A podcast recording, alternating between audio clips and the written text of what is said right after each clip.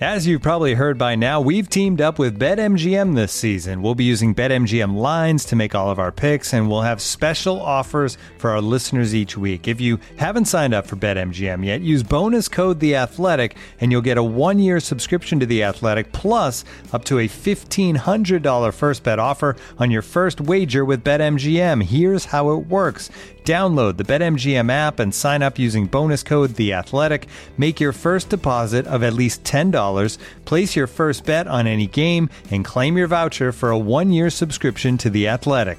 See BetMGM.com for terms. U.S. promotional offers not available in D.C., Mississippi, New York, Nevada, Ontario, or Puerto Rico. Gambling problem? Call 1-800-GAMBLER. Available in the U.S. Call 877-8-HOPE-NY or text HOPE-NY 467-369 in New York. Call 1-800-NEXT-STEP in Arizona. 1-800-327-5050 in Massachusetts. 1-800-BETS-OFF in Iowa. 1-800-270-7117 for confidential help in Michigan. 1-800-981-0023 in Puerto Rico. First bet offer for new customers only in partnership with Kansas Crossing Casino and Hotel. Don't forget, if you haven't signed up for BetMGM yet, use bonus code The Athletic, and you'll get a one-year subscription to The Athletic, plus up to a fifteen hundred dollar first bet offer on your first wager.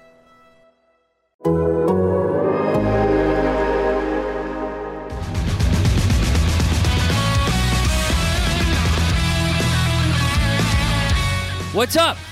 Welcome into Hogan Johns. This is the Hogless Hogan Johns podcast for once. What do you think, Kevin? Hogless, I like that. Hoogless? No hoagie. No ho- no hoagie cat?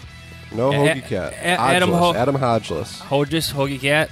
You know, we don't have his fun soundboard where he likes to make fun of me every every once in a while uh, and others in our profession. But uh, he is off to Seattle early with his family, celebrating Christmas. So best wish, uh, best wishes to him and his his family. But we're here, Kev. We got another podcast to do with the Seahawks um, in Seattle. Um, I don't know if you care about that game. I don't know if people listening to this care about that You know, game, our- but here we are. Our our colleague Jon Greenberg asked me this morning, Johnsies, hey, he wanted to know if the game was still happening. he was serious Wait. about that. I saw that. Wait till next week when it's Bears Giants. Yeah, oh, that's an that's an actual game on the schedule. Yes. And I really hope that that is a Mike Glennon revenge game. Oh come on! I mean, I just hope that he's starting for the Giants. Like I hope If, he's if, there. if you seen that thing going around on, on social media of the money he's made, and it's oh, just or like on his neck, yeah. and it's it is neck getting longer. I- Although I feel like that is, that's his real neck, and a big chunk of that neck is like the eighteen and a half million that the Bears and Ryan Pace gave him for that what four starts. hey, Jordan Howard catches that ball against Atlanta. Who knows? Who knows? Mike Glennon could still be here. Yeah, yeah, yeah. No, No. no, no, no. This is where Hogue would hit the nope. Yeah, but we don't, I don't have the soundboard. I don't have those capabilities. But you know the deal. I know the deal. Welcome in, Hogan Johns. Uh, follow us on Twitter. Uh, let's give Adam Hogue a little love. At Adam Hogue. You can read him at NBC Sports Chicago. You got Kevin Fishbane and myself. I'm sure you follow us on Twitter already.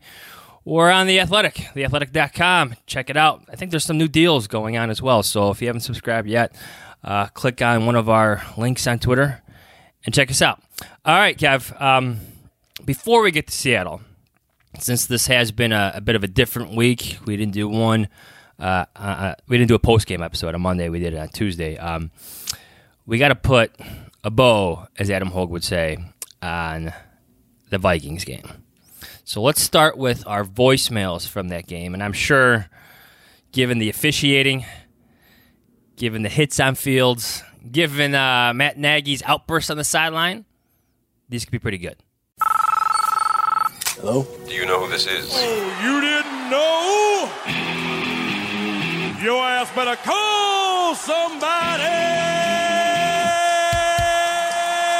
The Hogan Johns voicemail. The Hogan Johns voicemail line. Believe it or not, George isn't at home. Please leave a message at the beep. Got any questions or comments about the Bears? Give the guys a call before, after, or even during the game. Go Bears! Hogan Cat, Transit Babe. Get a G back there on the glass. Boys, it's Bob the Froskis calling in here live from Soldier Field, Chicago. Not sick. Anyway, boys, Uh, the Bears here are fit to shock the world, okay? We got Justin Fields back at quarterback. He's healthy 100%. Uh, you know, maybe a couple of injuries are on the Bears, maybe a couple of COVID issues. I've heard through the grapevine that maybe they don't have their entire secondary. Big whoop. That just means there's more chances for Justin Fields to come out there and dominate this football game. Five touchdowns in the first half. Let's double that up tonight, boys. Ten touchdowns. For, maybe he'll need three quarters, but they can do it. The third quarter is a Bears specialty. Let's go. Chicago Bears, bear down. Bring it home. Let's go. Screw the Vikings. Kirk Cousins, sorry, sorry, John Z. Babe, but uh, Kirk Cousins can't get it done on Monday Night Football. Bear it down, Chicago Bears. So I've been on Cole Kmet's side for a while, but you know, first pass of the game, it, I'm starting to really fear that the guy has some serious butterfingers. Why do the refs hate Chicago?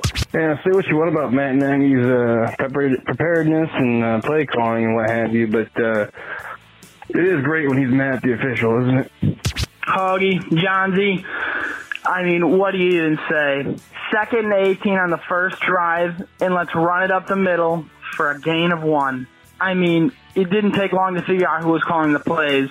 What doghouse did 27 have to dig himself out of to be able to play, and why hasn't he been on the field all year? Just curious. I will call every damn week and wonder why in the hell are we running the Wildcat when Justin Fields gives you a better option running the damn ball? I do not get it.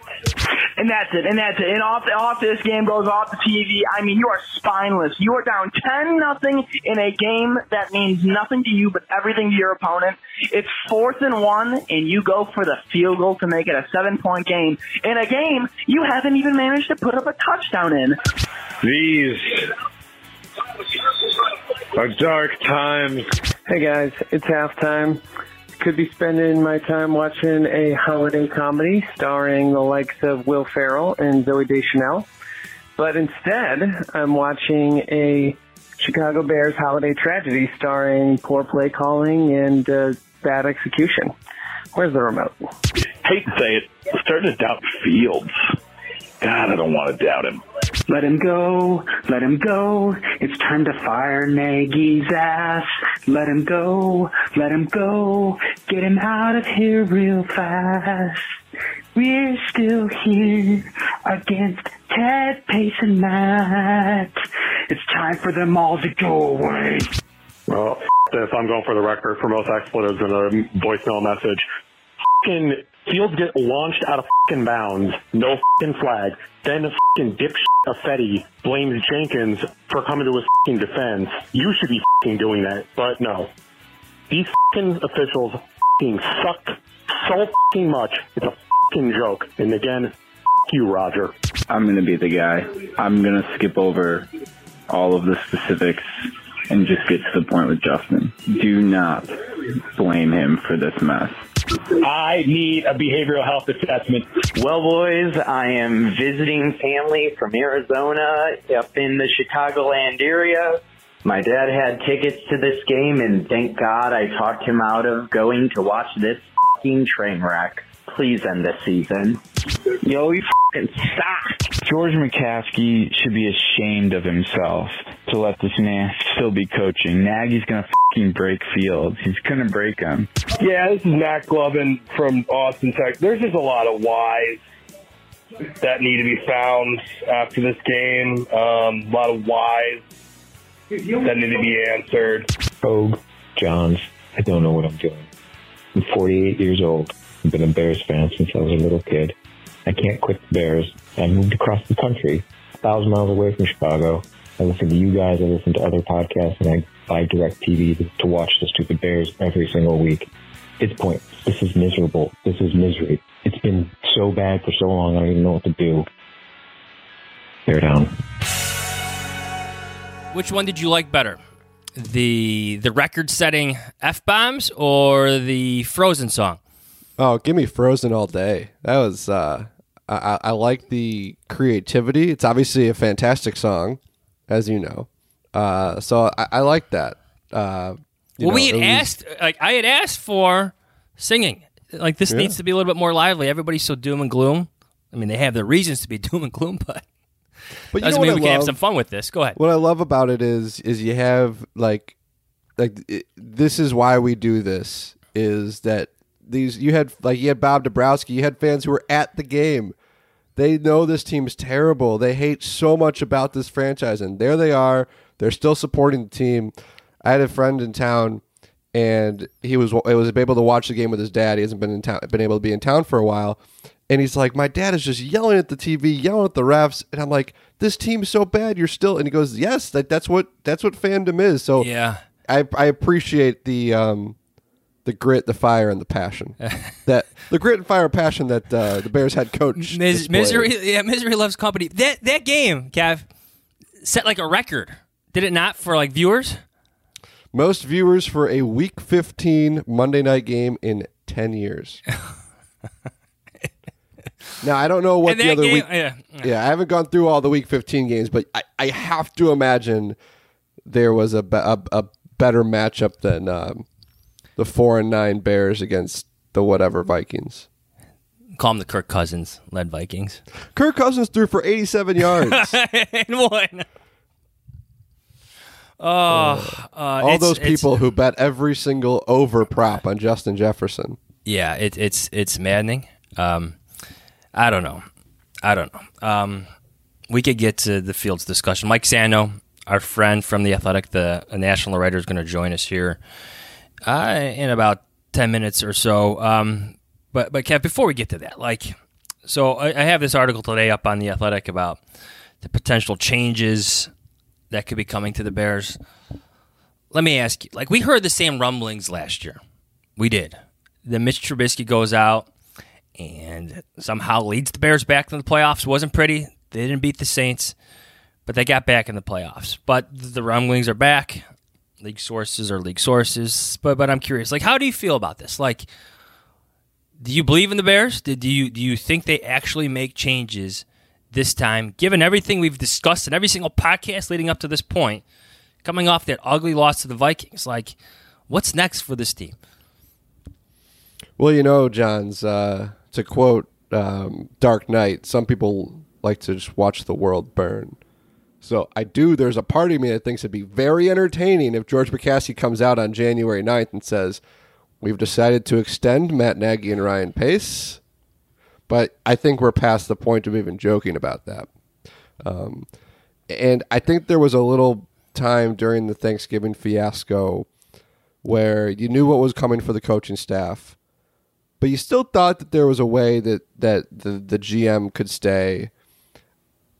I, I it's it's hard to to make a case for that. Obviously, you laid out the scenarios, and I think what we try to do is, you know, let people know what we think, what we're hearing, but also what we understand about the way this franchise operates. And I, I think we know George McCaskey would love to find a way to keep Ryan Pace. Like if there's some kind of way to do it, and not eh, you know totally anger the entire fan base, he he would find a way. But at least I think the the murmurs are growing louder and louder that he is finally going to there's finally going to be a very significant change in that front office. Now, obviously, anything can happen. Anything can change in the next few weeks, but it certainly seems like, based on what we've been hearing, based on what's been going on out there, that you know where there's smoke, there's fire, and it's just now it just depends on what those exact changes are and who the people are that uh, Yeah. will become part of this front office. Yeah, yeah, it's.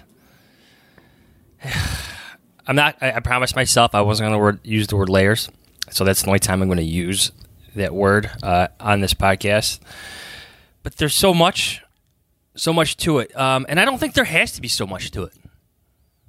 I, I feel like if they just simplify their thought process on this, right? I, I get the emotions for Ryan Pace. I get the emotions for Ted Phillips. I do.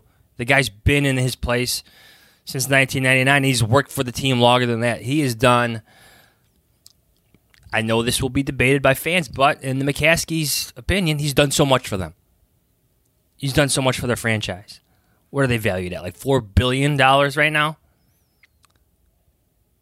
and they could have more if they build their own stadium in Arlington Heights. And of course, Ted Phillips probably needs to be involved in that, but. I don't know. I don't know. If you're interested in that article, uh, check it out on uh, theathletic.com. We have a lot going on there today. Um, uh, what are you watching?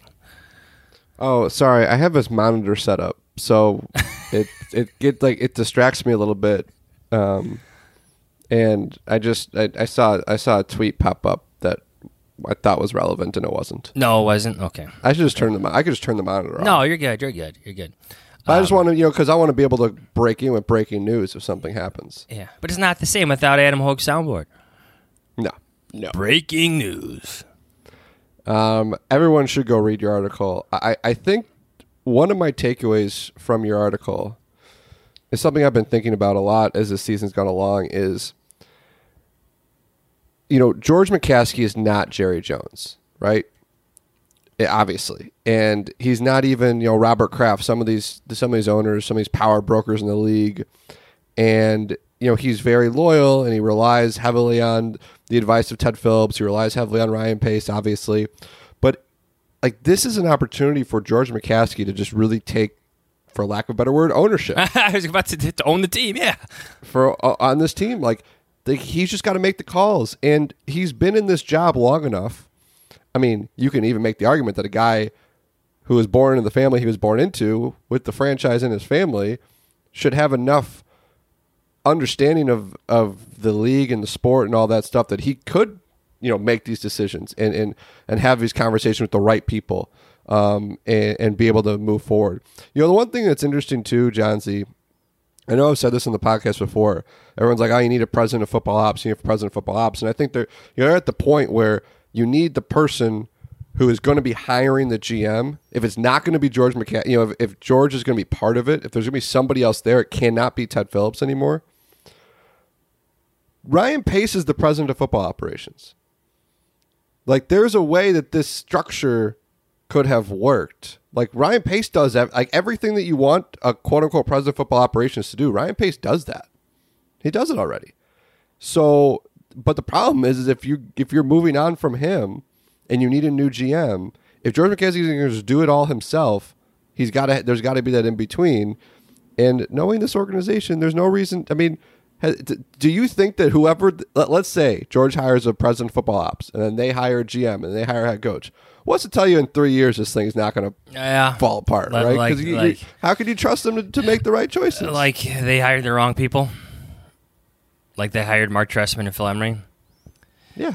It's it's a problem. Now, It- again, it's you, you, if if George wants to point to Ted Phillips as being part of the you know problem in those hirings, and then you you move him out of that role, that I, that that makes sense because he's out of that role, and then, and then you've made a systemic change to the way that you make hires. we got Mike Sando coming up, but like here's my my strongest thought on this is when they have these house cleanings, they never line up properly.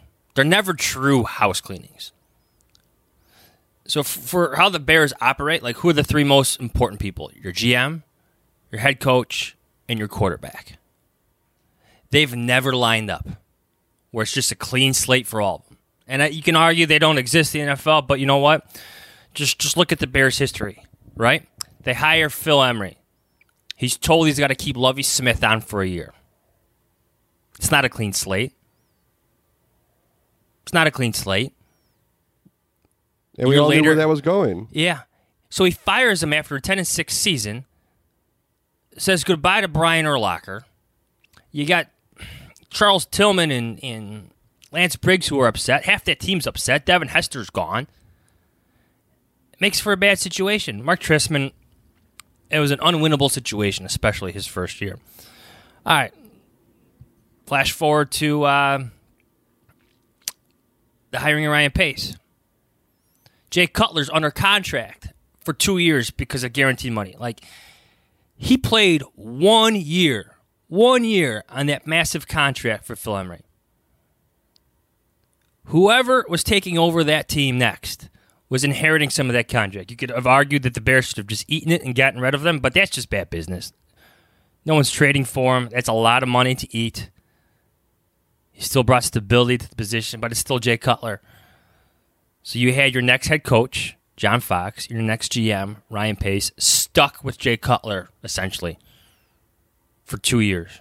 And you could argue that you had your GM Ryan Pace stuck with John Fox. Yes, yes, you can argue that. All right, so now Ryan Pace decides to make his move at quarterback, trades up and gets Mitch Trubisky. But there's still John Fox, and we know how that story goes, right? John Fox didn't know about that until the day of the draft. It is what it is at this point. But then again, that's my point.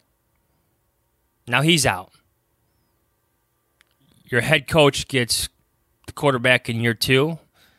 Two years later, here comes Nick Foles. Here, come, here comes Andy. Dalton. You, know what I'm saying? It's just like they're they're, they're the three most important things in your franchise are people in your franchise. Your GM, your coach, and your quarterback are just never in line. And it's about to happen again. It's going to happen again. gonna I was just going to say, you know, one of my questions when we get a chance to talk to George McCaskey is going to be how important is it for them to hire a GM or head coach who wants Justin Fields? Right? Like it sounds and, like and wasn't that the conversation for Trubisky? it was, yeah. And but like we saw how that didn't pan out and People say things to get jobs. I mean, we could talk about this with Mike Sando, but like, you look at what Fields has done this year, and I mean, I I, I still believe in the guy. Like, I still want to give him another shot, obviously, with everything that's going on around him. But like, are you going to limit yourself to a GM and a head coach to believe in him? Are you going to be like, do you want somebody to come in who wants to bring in another quarterback? And and like again, it's just you're right. You you haven't been able to get those three together uh, on the same page. They've never been aligned. No. In the era of George McCaskey. And I think that's a problem, and it's about to happen again. I'm not arguing to keep Matt Nagy or Ryan Pace at this and I'm point. not arguing to get rid of Justin Fields, but Yeah, it's just going to be just- it's going to be an awkward thing again. It's the, you know, the, the argument for continuity. The only continuity the Bears have is the lack of it. you know what I'm saying? It's the only I continuous like thing they got that. going. You should get that on get that on a t-shirt. Get, get that on a shirt. That's a good time. The Get on plug. a hat. Great on a hat. hat. Great hat. Good hat. Obviousshirts.com. That is the Hogan Johns beanie, I believe. And I got the hoodie right here. All right. Let's bring in Mike Sando. He is the national, he's one of the, our national NFL writers for The Athletic. Um, let's get his thoughts on all things Bears. You can follow Mike at Sando NFL. It's S A N D O NFL. That's his Twitter handle. And you can listen to him on the Football GM podcast with Randy Mueller. Uh, be sure to check that out as well, please. Um, Mike, what's going on? You know, not too much. Good to be here. Are you ready to uh, help us on a coaching search or potential GM search here in Chicago? You know, yes, I'm doing some of my own homework on that just to get ready for the season. Tis the season, right? Uh, around the NFL. It's different this year, though. I mean, I think last year we had five or six GM jobs that were open at this time, and we don't even know how many will this year. It's kind of a goes in flo- ebbs and flows. So we'll see. Yeah, yeah. Well, well, we'll get to that in, in a little bit. Let's, uh, you know, the the looming searches. You know, as, as writers, always kind of like hangs over your head, doesn't it? Like you know the the, the changes that are coming. But um, we'll talk about that in a little bit. Can we uh, can we just start with like, you know, Justin Fields was asked about Russell Wilson the other day and always being compared to him. I'm curious, Mike. Like you covered Russell Wilson. Like what's what do you think of that? I don't. That's not the comparison that I would make. Um, I felt it was a little bit more of a Josh Allen comparison, uh, uh, which we can get to in a minute. But when when Russell came in uh, to the Seahawks, I was actually covering the NFC West then uh, for ESPN at that time. We, we had the eight divisional Yeah. guys, and uh, and I did the NFC West, and I, I had covered Seattle for more than 10 years uh, by that time. So I really had a good feel for the organization. And uh, they were coming off two seven and nine seasons under Pete Carroll. Uh, but Pete Carroll was just a great coach who had written a book about his philosophy and was extremely confident. And if you remember, they had signed their own Andy Dalton at that time. They had signed Matt Flynn. And Yeah. everybody thought, well, they paid Matt Flynn more than Andy Dalton at the time, relative. You know, it was a, he had multiple year deal. And so it was kind of gutsy. Pete put uh, took a look at, at Russell Wilson in practice and said, "We're going to start him." Uh, and that's really the Pete is the opposite of of Matt Nagy to me. uh, not just different sides of the ball. But Pete was so much further down the road in his maturity as a coach. He had already failed in the NFL, and he had come back and really examined himself in terms of what do I need to do to be a, a, great coach? And then he became a great coach and proved it at USC. So he had a lot of skins on the wall. He was very credible when he spoke. Uh, and he, he was fresh, you know, only a couple years in Seattle. They remember they had gone to the playoffs with that plucky team that was seven and nine and beat the defending Super Bowl champs. They had Marshawn Lynch. There were some things coming together on defense. I felt like that. And then remember, he, he, was 26 touchdowns and 10 interceptions as a rookie. Yeah. Fields has seven and 10. Seattle finished that rookie season in the playoffs. He threw for 385 yards in a playoff game in Atlanta, and you felt like this was going to go. So I don't. I'm not seeing that comparison. And then Russell was an undersized guy. I think the comparison would be you know, people were positive about their makeups, right? That they, these were tough, mentally tough guys who were going to put in the work and do the right things and say the right things, and you, you didn't have to worry about them, like in any way, necessarily emotionally or off the field. Maybe that's the comparison, but I think the situations are different, the players are different. Certainly, the first seasons are different. Well, let's get into the Josh Allen comparison then, because I think if you're a Bears fan at this point, like you're kind of hoping for the Josh Allen comparison to come through because Allen's been a bit of a unicorn in that regard. When you look at the stats, that he's the guy that had the bad rookie year and then figured things out. So where where where are you at in that kind of comparison and what you've seen from Justin Fields that tells you maybe he could have that kind of improvement as his career goes along. Yeah, see, I like that one. When I look at, I was just looking before we came on. To, to me, Ryan Tannehill and Josh Allen are two potential comps, guys that were taken in the first round, but they weren't so overwhelmingly popular as as draft picks that they went number one overall, right? Someone was yeah. taking some kind of an evaluation, a little bit of a risk on it. Both um, of those guys, Tannehill and Allen, were also kind of um, I, I, don't know that I necessarily put Fields in this category, but they were kind of athletes, right? I mean, uh, Tannehill had played receiver. Josh Allen was this huge guy.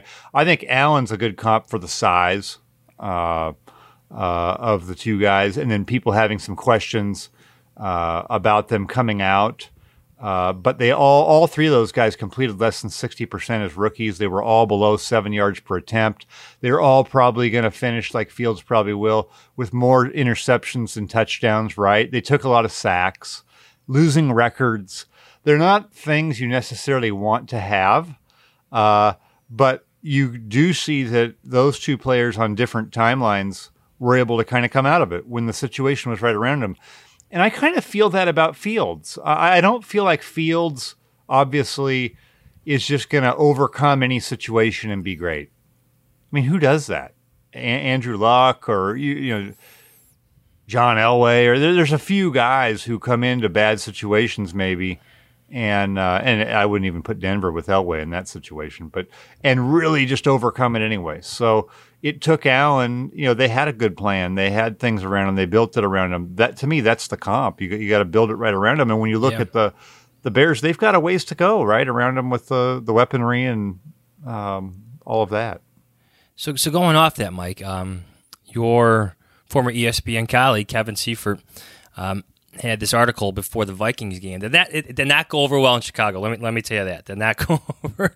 Um, where he was critical of Fields, but he, and he used QBR. Um, I'm curious for your thoughts on it because you, you use QBR and other metrics to to measure quarterbacks, and then like going off that, like is is there really a fair way to evaluate a Justin Fields or a, a Trevor Lawrence? Because like uh, like you said, the situation I'm smiling because I get a chance to poke holes in Seifert. I mean, Kevin's one of my great friends from ESPN. We worked together. We talked last night on the phone. I mean, we're close. Uh, I didn't talk to him about this, but if I could pick one guy that I know in the business who would write a piece off of 10 starts, it wouldn't be Kevin. I mean, it's not normally, Kevin's very, uh, uh, I mean, I think he has a saying like the, the, the tortoise wins the race. So um, I think it's really interesting research. I would want to know the research. I don't know that I'd write it off 10 starts. Um, uh, and I look, I was the evangelist for QBR when I was at ESPN. I, I I, they actually came to me before it went out uh, publicly and were like, "Hey, do you want to try to write the story to explain this?" Because I love this stuff. I, I love Yeah. to look at metrics to compare. I actually did some work with Bill Polian when I was there on, "Hey, what do you? When do you know enough about a rookie?" We did a QBR study looking at can you do they ever improve off their first season? And we kind of thought at the time, you know, maybe a lot of times they don't. Meaning, hey, if you show it great early, maybe that's our best indication. I don't. Uh, I don't think it's enough games. I I think that's a tough one, unless I really felt like there was real reason to question the makeup of the player. Um, like Josh Rosen was like that coming out. You just heard enough about him that I didn't want to bet on him. I don't know if this situation is that there's enough negative for me to want to say that hey, off of ten starts, it's one of the worst ever. Because then you're kind of implying that he may be one of the worst ever. I don't feel that yet. I kind of want to see uh, more of a full season in a better situation um, to before I do that piece. Yeah, yeah. I think where I stood on it, um, and I, I love Kevin's writing. Uh, to be honest with you, I, I really do. Yeah, yeah. Um, is the, the, like to go back to your Russell, what you were saying about Russell Wilson, like, like Matt Nagy never gave Justin Fields realistic chance at winning the job in training camp. Like he played with backups the entirety of training camp, the offseason program, and uh, preseason. Like he never played with the Bears' best players. Rarely played with them. And then three weeks into the season, um, he changes his plan. He's thrown in against Cleveland um, and looked overwhelmed, but he should have been overwhelmed just because of everything before it. And that's a good defense. You have Myles Garrett.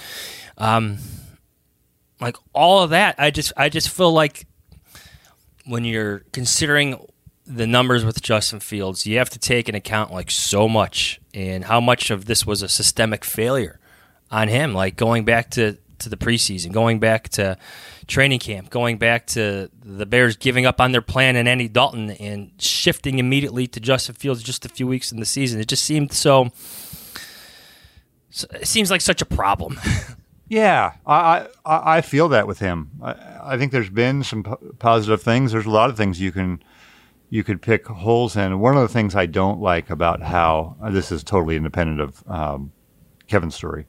One of the things I think you can do with any player is you can uh, put break down five plays on film and say and create a story like he's really seeing it or he's not seeing it. And I just think that's terrible. Like I hate that because I think you can do that with anybody in any game. We could put together a film showing Yeah. that Peyton Manning has no idea what he's doing, right? When he, the plays he was confused, or we could say that Josh Rosen really gets it, and here's why.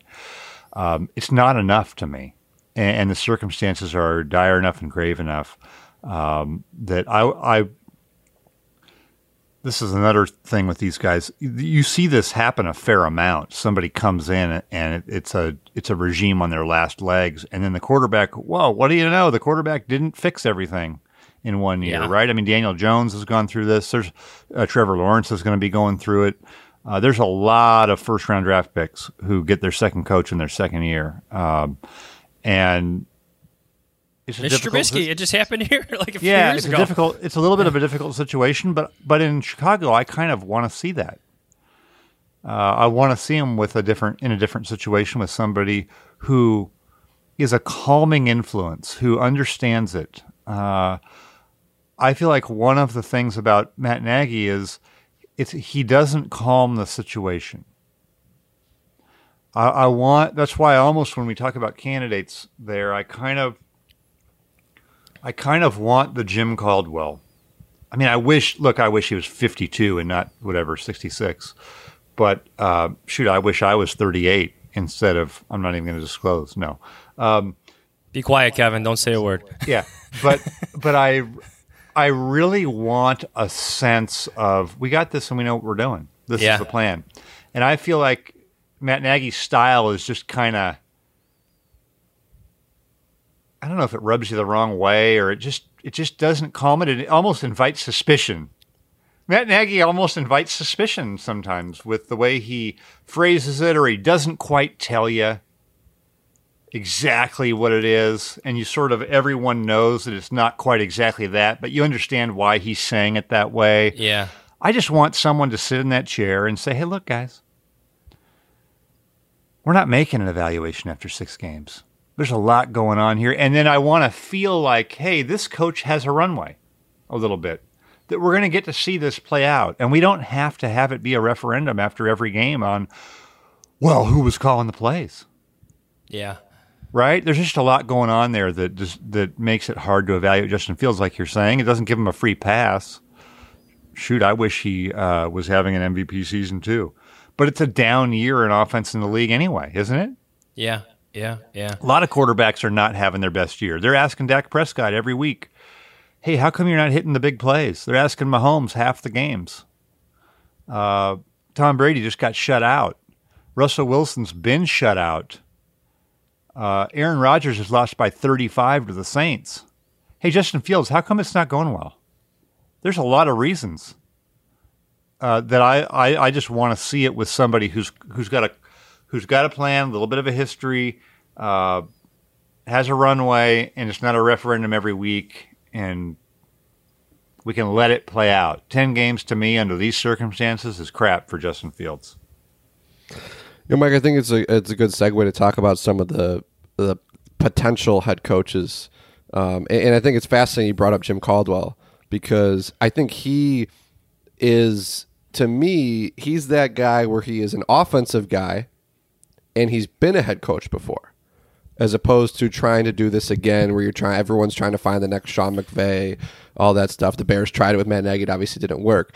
Um, you know, you talk about do you hire if you hire the defensive coach, is Justin Fields going to go through offensive coordinator after offensive coordinator? Um, you know, everyone you- you'd love to find the next Mike Tomlin or, or John Harbaugh. Who who are some guys that you think, uh, you, especially with Fields, could be a good match? So if I was going to go the first time head coach route and I thought that Josh Allen comp was there, I mean, that leads to naturally investigating Brian Daboll, right? At least investigate him. Hey, wh- how do you want to play? How do you envision the team? Uh, what what would this look like? What's our plan? And then do you feel comfortable with whatever that is uh, uh, there? And and if it's if it's not that, then um, I do want the offensive side. I think Caldwell checks those boxes of of hey, the guy won in Detroit uh, Matthew Stafford, he got him some context around him and how they played the offense that, that he, he, he had some success. Um, he works well with quarterbacks. He's kind of a stern, no nonsense guy, but you kind of like him too. There's kind of a balance uh, between those things, but I think he could sit there and take weather the storm a little bit uh, and maybe take some of the pressure off of the quarterback. And uh, I know, you know, actually when he, you can actually look this up. When Detroit hired him, I actually did a column saying it's a good hire because I had talked to people that were with him um, in Indy. I knew Bill Polian, as I mentioned earlier, when I when he was at ESPN. I also knew Brock Huard, who was uh, who was at Seattle when I was covering him, and Brock was Peyton Manning's backup for a year, so he gave me some good uh, insight at the time on uh, on Caldwell. And so you just want to look at look at him and, and vet it, and hey, uh, where you at? And you know, he left. He, he did leave Miami, which everyone's left Miami, so it probably has more to do with Miami. But you know, just figure it out, make sure everything is right. Listen to his plan with him. Hey, what does he think of Justin Fields? Did he have him as a third round pick coming out? Then maybe he's not the guy. Did he think he should have been one, number one overall? Maybe I'm excited. Uh, figure out those types of things. But I, but I think it's a, a an overall calming influence on a situation in a tough market, uh, a really tough market. The other thing about the comps with Tannehill and Josh Allen is they were at places that had good histories, but had but were so hungry hadn't won in a while. Mi- Miami had Marino, right? And then they just they've been looking and and Buffalo had Jim Kelly and we went 20 years. That's kind of where Chicago is. So so I want to I want someone who embraces that comp a little bit and says I see something in this guy. Uh, it's a bad situation. Here's how we bring it out. Like, how much weight do you think? Like we were talking earlier on the show, like when, when Matt Nagy was hired, I imagine Mitch Trubisky dominated that conversation. Like, should everything be geared towards Justin Fields, or do you need that honest perspective? Oh, Like, you, know definitely want honest. You definitely want honest. Uh, and if you interview four candidates and they all raise serious questions about Fields, I mean that tells you something too. I don't know how open to change and big change the the Bears are, right, or traditionally have been. I mean, I think Dan Pompei's piece was great about hiring a president and doing all that. Is that really going to happen there? Uh, you know, you're probably going to be getting incremental change where you come in and hey, you have to sort of buy into Fields because we already did. We've put a lot into this, and I would think there's enough positivity around Fields that you you're not going to have everybody say, "I don't want to work with them. But I think you got to listen, and, and if that's the theme you're getting, and be open to anything. And, and Mike, I'm, I'm curious your take on the um, the new interview rules this year with the head coaches because I think there's a lot of people, a lot of fans, just they're like they see this new rule and they say, "Well, go get a head start, get going." If you know you're moving on, you know we've talked in this podcast a lot. That's just not the way the Bears have operated. Um, that you know, they've we all know they've never made an in-season move. Um, I'm curious what what advantages do you think? It seems obvious that there's advantages to get a head start, but we've also seen the first team who hires a head coach might have picked the wrong guy. So, uh, what, what's your view? That's on, exactly on what rules? I was going to say. Is yeah. like like I would if I know I'm moving on, I kind of wouldn't mind opening that door and just just take the intrigue out of it and make us give us a path where we can have the conversations we need to have to get a competitive advantage. It doesn't mean you need to make a hire, but if you know you're going to make a change, then there's probably a point in December when you start working on that. That being said, no one else has. I mean, the Jaguars went, but that was a little bit of a different situation. It's not like there's 10 openings right now and everyone else is getting a head start and you're watching candidates go by. I totally think you take your time. Uh, that's been proven. I mean, I think. I think when Arizona hired, hired Bruce Arians, it might have been the last hire. You know, you can certainly find those. I like the the pro, having the good process. We've seen Pittsburgh do that. We every time there's a story about how do you hire right, they talk to Tony Dungy, and it's about knowing what you want and taking time to get there because there is somebody. You have to find them. I'm sitting here in December saying, "Well, Jim Caldwell looks good, but maybe there's three other guys that are great fits for the Bears that I don't even not even on my radar. They have to do that work." Uh, it's very hard to do. It's kind of I always joke like head coaches and quarterbacks are the most important things in your building, and no one knows how to hire either one. Isn't it true? Yeah. I mean, you, you're nervous on all of these. So that's why I gravitate a little bit towards well, who's done it before and had success. But um, I, I would get some sort of a jump on it if you know you're going to do it. I don't think it has to be done today, but uh, maybe you even have maybe there's someone else on the staff that you want to look at in a three game stretch right? Just sort of know Yeah. what you have. Um, is there a coach on the staff that you would even possibly consider um, doing? It's a very it's a very good point for the Bears because Brandon Staley was on their staff. Brandon Staley was on their staff. They, uh, uh, you, you know, we've obviously seen them share play calling duties uh, offensively. Uh, would you want to look at Bill Lazor? Uh, Sean Desai is a young coach on the defensive side. Would you want to look at him? Um, I even think you have to be able to evaluate yourself. We talked about GM, you know, GM and GM candidates. You have Champ Kelly there. He's gonna he's gotten interviews in multiple cycles. Is he going to get interviews this year and get a GM job and be the next good GM somewhere? Well, you better know what you got. Did he? Would he have done five things differently than Ryan Pace did? Uh, would he have done a different quarterback and whenever they did Trubisky or an Andy Dalton or anything. You need to know the answers to all those questions and not just try to win the press conference with we hired the next hot guy.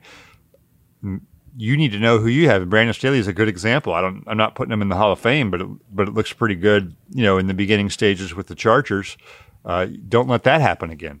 Yeah, that's such a good point. Even with the like, I've always felt covering the Bears coaching searches, there was this sense of urgency, and, and like I respect that that mindset. Like y- you do need to to move with some speed, but at the same time, you mentioned Bruce Arians. Um, look what happened with the Colts with Josh McDaniels, and then they went and got Frank Reich. Like things happen differently. Um, e- even Kyle Shanahan, like the, they had to wait for him. I always felt like there was a sense of urgency um, at least from the people that I've talked to. Oh, we got to go fill out our staff. We got to go find other coaches and stuff like that. We got to get everything in order. But I- think to your point that there's value in taking your time and and really taking your time to get that head coaching spot right because it all starts right there. Yep. And you have to know you have to know what you want, and then you know the the, the handicap that you've got with the Bears or a lot of teams is Uh, does the whole structure need to be reevaluated? And that's hard to get teams to do, right? Um, if any of us was asked, how would we improve? Uh, if how could our company improve what we're doing? We probably wouldn't suggest things that that would compromise ourselves, right? Yeah. Correct. Yeah, right. I mean, yeah, nobody would do that in No. any profession, almost. So you're Like they got to be considering those things right now. Yeah. Like this. The owner Like- does. The owner has to consider yes, that. Yes. Right now. All right, Mike. Uh, thank you. One last question before I let you go because we ask all our Thursday guests for this. Who do you like in the game? Bears or Seahawks? Take a pick. Uh, I will lean towards the Seahawks. I mean, I they're playing decent defensively. It's funny. They're giving up a ton of yards, but not letting anyone score. Welcome, Chicago Bears, with 75 drives inside the 10 yard line, and none of them scored the other Yeah, night. So that's what they I think well. it could. I think it could be a somewhat repeat of the Viking game. It's it seems similar to me. You know, Russell Wilson's not really doing well, uh, but maybe does well enough that they get their 17 or 20 points. Pete Carroll want to play that game anyway. He'll want to play it that way, and the Bears will have a bunch of red zone drives uh, that are frustrating. That's what I see. Uh, so you're telling everyone not to watch, but everybody will. Yeah, we'll the see. Bears set records for viewership. But um, Mike, thank you so much. Um, happy holidays to you. Um, thank you so much. Um, be sure to follow Mike at at Sando NFL. Let me do that right one more time. At Sando NFL. It's S A N D O N F L. And be sure to check out his football GM podcast with Randy Mueller. Always great stuff there. Please check it out. Looking for an assist with your credit card but can't get a hold of anyone? Luckily, with 24 7 US based live customer service from Discover, everyone has the option to talk to a real person anytime, day or night. Yep, you heard that right. You can talk to a real human in customer service at any time. Sounds like a real game changer if you ask us. Make the right call and get the service you deserve with Discover. Limitations apply. See terms at discover.com/slash credit card. When you need mealtime inspiration, it's worth shopping Kroger, where you'll find over 30,000 mouthwatering choices that excite your inner foodie. And no matter what tasty choice you make, you'll enjoy our everyday low prices, plus extra ways to save, like digital coupons worth over $600 each week. You can also save up to $1 off per gallon at the pump with fuel points. More savings and more inspiring flavors make shopping Kroger worth it every time. Kroger, fresh for everyone. Fuel restrictions apply. If you're like me, you believe there needs to be more stylish, functional, business casual menswear that is both high quality and durable that can withstand your day. I'm talking about maybe hanging out in the press box, watching the game later with your friends, maybe getting a quick nine holes in. That's why men's closets were due for a radical reinvention, and Rhone stepped up to the challenge. Rhone's commuter collection is the most comfortable, breathable, and truly versatile set of products known to man. They have products for every occasion. We're talking about the world's most comfortable pants, dress shirts, quarter zips, polos, and blazers. They look great as individual pieces, maybe with a Hogan Johns pull or quarter zip, but they also work seamlessly together. Rhone's signature four-way stretch fabric is breathable, flexible, works everywhere from your commute to work to the 19th hole. It's time for unparalleled confidence without all the hassle. Rhone's commuter collection features wrinkle release technology and is 100% machine washable. Looking good is that easy. The commuter collection can get you through any workday and straight into whatever comes next. Head to rhone.com slash Adam and use promo code Adam to save 20% off your entire order. That's 20% off your entire order when you head to R-H-O-N-E dot com slash Adam and use code Adam. It's time to find your corner office comfort. Great stuff from Mike Sando and Kev. Could you just imagine covering another uh, game like that? Um, Like you could no, envision don't- it happening. Yeah, like Yeah, no, I could. I mean, man, this team like ever since 2018, they can't. They, they just don't score touchdowns. And you could, yeah, you could absolutely see because Seattle, Seattle gives up a ton of yards, as Mike said. But uh, yeah, it could be a big game for Cairo Santos. It'd be a. Here's the matchup to watch, Johnsy. Ky- Chris Tabor versus Matt Nagy. Because don't you think Matt Nagy like is going to just get to the situation where it's like, all right, it's week 16. We all know where this thing's going.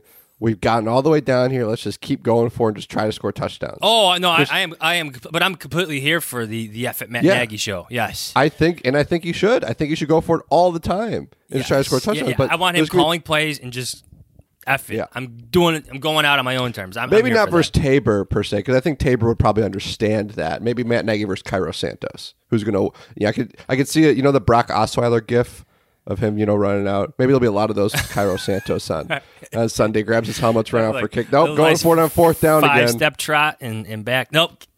Nagy loses his mind, yells at his kicker. You know, it's all the season's missing, right? Um, we got to preview this game. We do. Want to do it quickly? All right. Let's do it quickly. Question uh, number one. Yeah, question one. All right, here we go. Should Thomas Graham Jr. start at cornerback? Yes, yes, absolutely.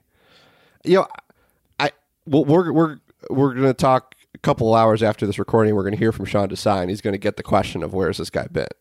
And, and we we've been around this, but John's where sometimes guys just don't do it on the practice field. They, you give them that shot, and they show what they're capable of. The question follow up is. Why didn't he get that shot earlier, I considering think- what you had out there? But I think Graham has articulated this so well multiple times now after He the has. game and yesterday over Zoom with us. He lost his confidence. He did not feel Mm-hmm. like a football player for a while. He did not play for like he didn't play football last year for for Oregon. People forget that. Um, sometimes it takes time to get back in the flow, back into the swing of things. He missed a lot of time playing football.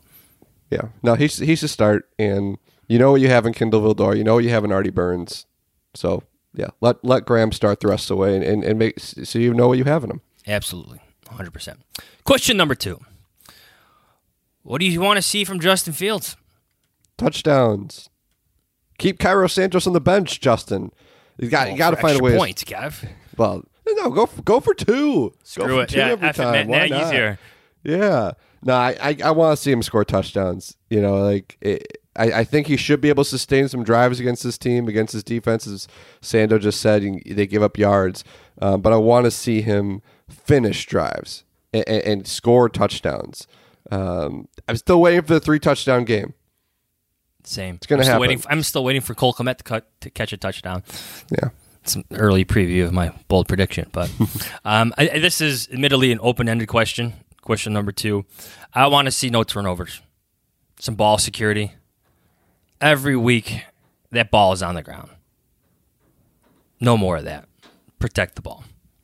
Question number three Buying or selling? Is this team still behind Matt Nagy? Are you a believer in the fight, the energy, all that stuff, all that football lingo that we've heard the past few days? Like, is that uh, a reflection of Matt Nagy, or is that just a reflection of guys just wanting to play football and wanting to play hard for themselves? I'm gonna. I think it's the latter, and I don't mean that as disrespect to Matt Nagy. I, I- I don't. I think that this. I don't. I don't think he ever really lost the locker room, despite all those rumors around Thanksgiving. I just think that guys in there know what you have veterans who know what's under what's up, who are playing for contracts, and then you have young guys who just don't get how this stuff works. And you, you saw it on Monday night. Those young guys who got an opportunity to start for the first time and are flying around. Uh, They're not doing that for Matt Nagy. I think if anything, they're probably doing it for Sean Desai, and you know, and they're doing it for themselves, and that's okay. Like again, I don't. I- think that there is still a respect for Matt Nagy, but at this point, the guys know, and, and I think a lot of them are just trying to play hard to, you know, look. It, it's three more weeks of auditions, right, for whoever the GM is and whoever the head coach is next year. I would say it's probably a combina- combination of things. The Bears in Marc Trestman's final year won two games late in the season. They did. And that locker room was divided. People hated each other in there. Games can be won. Games can be won. Bold predictions. I don't have the soundboard again. I'm going with Cole Kmet scoring a touchdown. It's got to happen, right? It's got to happen. Uh, if my guy Jesper Horst that's not playing, he's on the reserve COVID nineteen list now. Eventually Cole Kmet's got to find pay dirt, right? You would think is is Darnell Mooney going for 100 yards receiving a bold prediction? No. Okay. Not that anymore. How about the Bears go for two twice? Actually, next time you come on this podcast, you are like forbidden from doing bold predictions again. Hey, I had a bold prediction come through earlier this season. You did actually. You might have had the only one this season. No, I, I got Yeah. one earlier. I had one earlier this year. All right, that's fair enough. Fair enough. Um, all right, Bears three hundred five. They're on Fox. Bears at Seahawks. Seahawks. You ready for your fun fact? Okay, go ahead.